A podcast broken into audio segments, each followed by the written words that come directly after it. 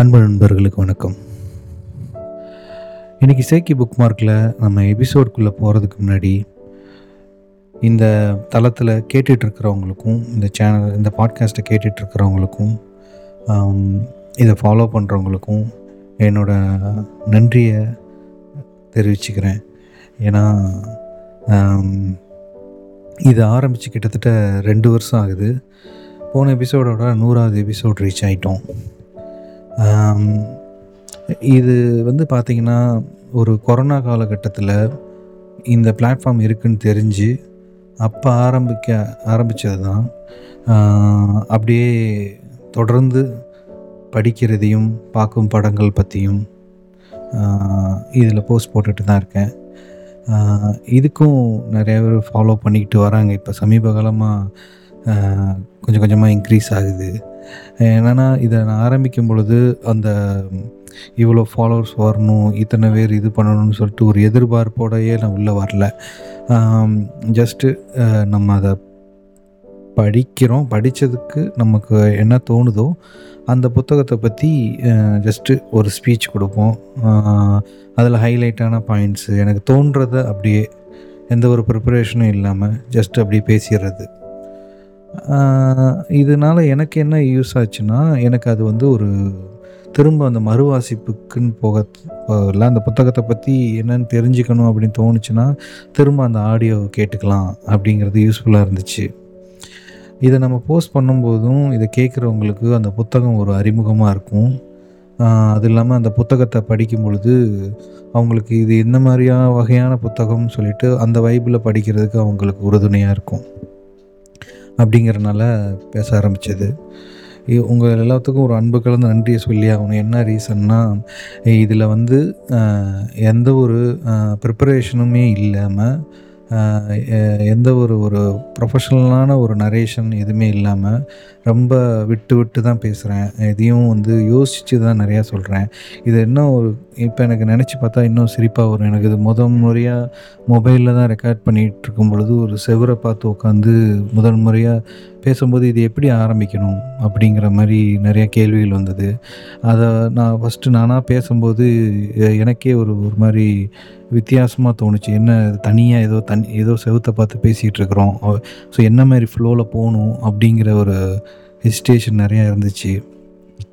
அதே கொஞ்ச நாள் அப்படியே போக போக ஒரு கன்சிஸ்டன்சி மட்டும் நம்ம ஃபாலோ பண்ணணுங்கிற ஒரே ஒரு குறிக்கோள் மட்டும் வச்சுட்டு வார வாரம் ஒரு கண்டிப்பாக ஏதோ ஒரு புக் படிக்கணும் இல்லாட்டி பார்த்த படங்கள் இல்லாட்டி மனதில் தோன்ற விஷயங்கள் இது மாதிரி எதையாவது ஒன்று நான் வந்து வீக்லி ஒன்ஸ் நான் போஸ்ட் பண்ணணும் அப்படிங்கிற ஒரே ஒரு நோக்கத்தோடு பண்ண ஆரம்பித்தது தொடர்ந்து இரண்டு வருடங்கள் தாண்டி நூறு எபிசோட தாண்டுது.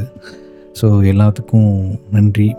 இதை வந்து பொறுமையாகவும் இந்த மாதிரி ஒரு நார்மலான நரேஷனையும் பொறுமையாக கேட்குற அவங்களுக்கு என்னோட அன்பு கலந்த நன்றியை தெரிவிச்சுக்கிறேன்.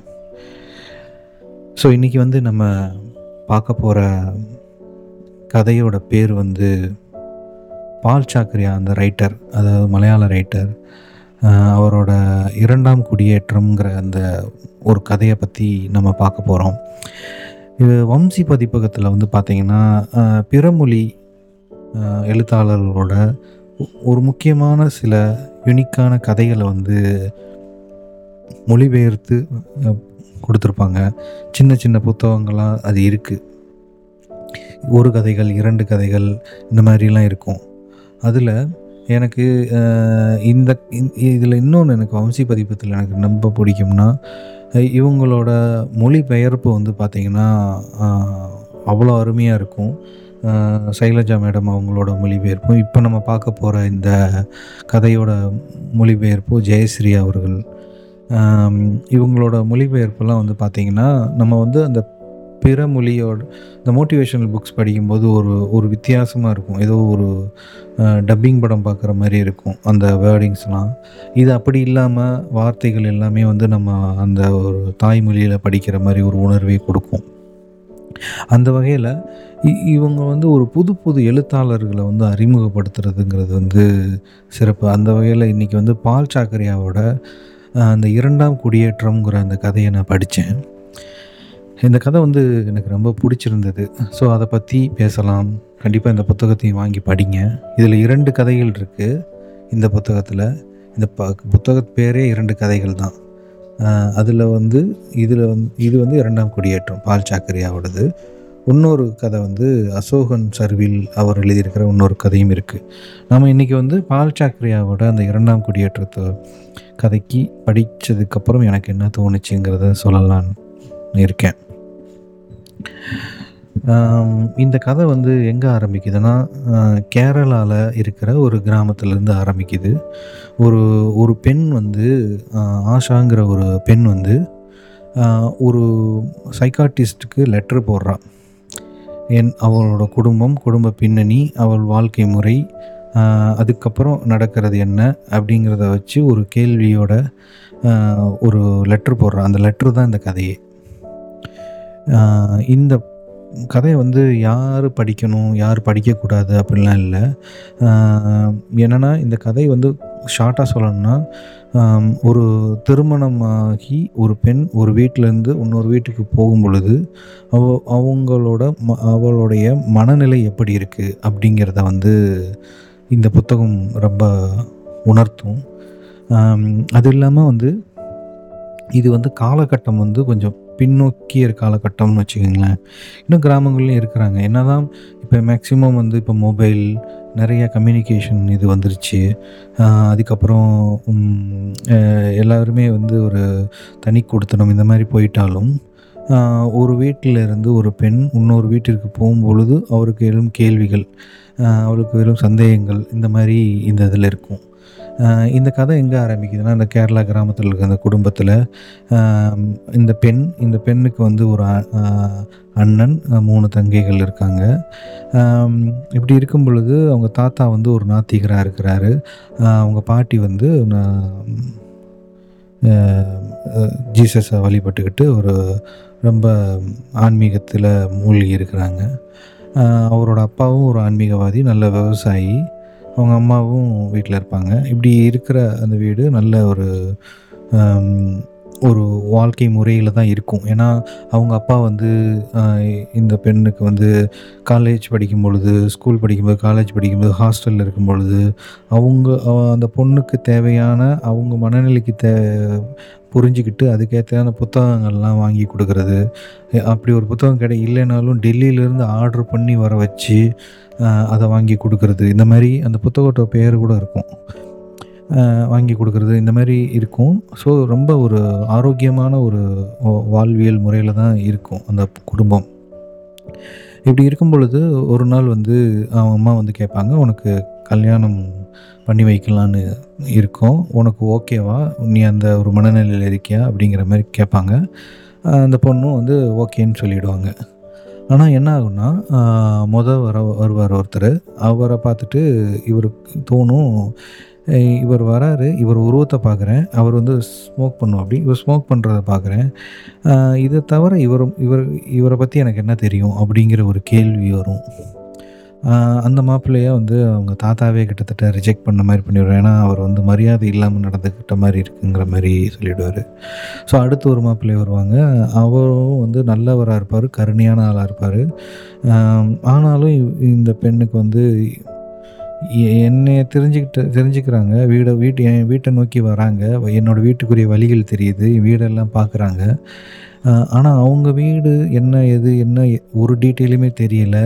எப்படி இருப்பாங்க? அவங்க குடும்பத்தார்கள் எப்படி இருப்பாங்கங்கிற கேள்விகள் அவங்களுக்கு இருக்குது இதில் நல்லா உன்னிப்பாக சொல்லணும்னா அந்த பெண் வந்து அவங்க தூங்கும் அறையில் வந்து ஜன்னலை திறந்து வச்சுட்டு ஒரு லைன் எழுதியிருப்பாங்க. அது படிக்கும் பொழுதே ஒரு அழகான இமேஜினேஷனாக தோணுச்சு. நைட் வந்து தூங்கும் பொழுது அந்த ஜன்னலை திறந்து பார்த்திங்கன்னா அந்த மிளகு கொடி இருக்குல்ல அது மிளகு கொடி எப்படி இருக்குன்னு எனக்கும் தெரியல. கூகுள் பண்ணி பார்த்தேன். அந்த மிளகு கொடி வந்து அப்படியே சுருண்டு சுருண்டு சுருண்டு அப்படியே ஒரு கொடியாக படர்ந்துருக்கு. இந்த ஜன்னல் வழியாக வந்து பார்க்கும்போது அந்த மிளகு கொடியில் இருக்க இலையில இந்த மின்மினிகள் தெரிஞ்சு அதுக்குலேருந்து நிலவு வெளியே வர்றதை பார்க்குற மாதிரி அந்த காட்சிகளை வர்ணனை பண்ணியிருப்பாங்க படிக்கும் பொழுதே அவ்வளோ அழகான ஒரு இமேஜினேஷனாக இருந்தது. அந்த அதுவும் இந்த கேரளா லேண்ட்ஸ்கேப்னு சொன்னாலே ஒரு ஒரு பசுமையான ஒரு சூழல் மன மனதுக்கு தோண்டிட்டு தான் இருக்குது ஸோ இப்படி அழகாக ஒரு காற்றோட்டமாக வாழ்ந்துக்கிட்டு இருக்கிறவங்களுக்கு வந்து நிறைய சந்தேகங்கள் வருது. எப்படி இப்போ நம்ம வீட்டில் இருக்கிற மாதிரி தான் அங்கே இருக்குமா? இன்னும் இங்கே இருக்கிற வாழ்க்கை முறை தான் அங்கே இருக்குமா? அங்கே புத்தகம் படிப்பாங்களா? இல்லை சுத்தமாக இருப்பாங்களா? இந்த மாதிரி இங்கே இருக்கிற வாழ்க்கை முறைக்கும் அங்கே இருக்க வாழ்க்கை என்ன வேறுபாடுங்கிற ஒரு கேள்வி அவளுக்கு நிறையா எழுந்துக்கிட்டே இருக்கும். திடீர்னு ஒரு நாள் என்ன சொல்லிவிடும் பா தாத்தாட்ட வந்துட்டு எனக்கு வந்து பார்க்குற மாப்பிள்ளை வீட்டுக்கு போய் கொஞ்ச நாள் தங்கிட்டு அவங்க வாழ்க்கை முறை தெரிஞ்சதுக்கப்புறம் தான் என்னோடய சம்மதத்தை சொல்லுவேன் அப்படிங்கிற மாதிரி சொல்லிடுவா. அவங்க தாத்தா வந்து அதை சம்மதிப்பார். ஏன்னா அவர் வந்து ஒரு பகுத்தறிவாளராக இருப்பார். ஆனால் உனக்கு எனக்குரிய ஜென்ரேஷன் வேறுபாடு நிறையா இருக்குது இருந்தாலும் உன்னோட நோக்கத்துக்கு அந்த கடைசி துரும்பான அந்த ஆண்டவர் துணை இருப்பார்னு சொல்லி முடிப்பாங்க. இவ வியப்பாயிருவா. நான் நாஸ்திகனாக இருக்கிற நீங்கள் வந்து ஆண்டவன் துணை இருப்பாருங்கிறீங்க உடனே அவர் சிரிச்சிருவார். சிரிச்சிட்டு போயிடுவார் இந்த இடத்துல நல்லா பார்த்தீங்கன்னா என்ன நாஸ்திகவாதியாக இருந்தாலும் அந்த கடைசி துரும்புங்கிறது அந்த ஒரு புள்ளியில் வந்து அந்த ஆண்டவன் அவங்க மனதில் நின்றுட்டு இருக்கிற மாதிரி அந்த இடத்துல நம்ம புரிஞ்சுக்கலாம். இப்படி இருக்கும் பொழுது அவங்க அப்பா அம்மா அவங்க தங்கைகள் எல்லாம் அவன் மேலே ஒரு கோவத்தை காமிக்கிறாங்க. அவங்க நடைமுறை வந்து இவகிட்ட வித்தியாசப்படுது. அவங்க அண்ணன் வந்து கிட்டத்தட்ட இவ்வளோ மனநல ஹாஸ்பிட்டலுக்கெல்லாம் கூப்பிட்டு போகணுங்கிற ஸ்டேஜுக்கு பேச ஆரம்பிக்கிறாங்க. அதோடு அந்த அப்படியே டாக்டர்கிட்ட கேள்வி கேட்குறான். இது இது இதுக்கு நீங்கள் தான் சொல்லணும். என்ன பண்ணுறது அப்படின்ட்டு. இதில் நல்லா பார்த்தீங்கன்னா அந்த பெண் பெண்ணோட கேள்வி வந்து ஒரு தப்பான கேள்வியே இல்லை. அது வந்து சரியான கேள்வி. ஆனால் இயற்கையான ஒரு மனது அதை கேட்குது ஆனால் இந்த சமுதாயத்துக்குன்னு ஒரு ஸ்ட்ரக்சரை வச்சுட்டு அதுக்குன்னு ஒரு கட்டமைப்பு வச்சு இப்படி தான் இருக்கணுங்கிற போது அந்த இயற்கையில் இருந் கேட்குற கேள்வியும் அது வந்து ஒரு மனப்பிறழ்வுங்கிற மாதிரி இந்த சமுதாயம் வந்து உருவகப்படுத்துது. அப்படிங்கிற அளவுக்கு அந்த சமுதாயம் வந்து ஒரு சுதந்திரத்தன்மை இல்லாமல் இருக்குங்கிறத மாதிரியும் எடுத்துக்கலாம். ஸோ இந்த இந்த கதை படிக்கும் பொழுது ஒரு பெண்ணோட ஆங்கிள்லேருந்து நம்ம வந்து அவங்க மறு மறு வீட்டுக்கு வரும் பொழுது அவங்க மனநிலை எப்படி இருக்கும் அப்படிங்கிறத உணர முடியும். அதே மாதிரி ஒரு இன்னொன்று எனக்கு முக்கியமாக என்ன பட்டுச்சுன்னா ஒருத்தர் வந்து எழுதும் பொழுது அவர் ஆண் பால் பெண் பால் அப்படிங்கிற அந்த தன்மையை இழந்துருவாங்கங்கிறது வந்து எனக்கு நல்லாவே இந்த கதை படிக்கும்போது புரியுது. இந்த பால் சாக்கரியா கரியாங்கிறது வந்து ஒரு ஆண் ரைட்டர் ஆனால் இது எல் இதை படிச்சுக்கிட்டு இருக்கும் பொழுது ஒரு ஒரு ஒரு பெண் ஒரு உண்மையாகவே ஒரு அவரோட அனுபவத்தை எழுதின மாதிரி இருந்தது.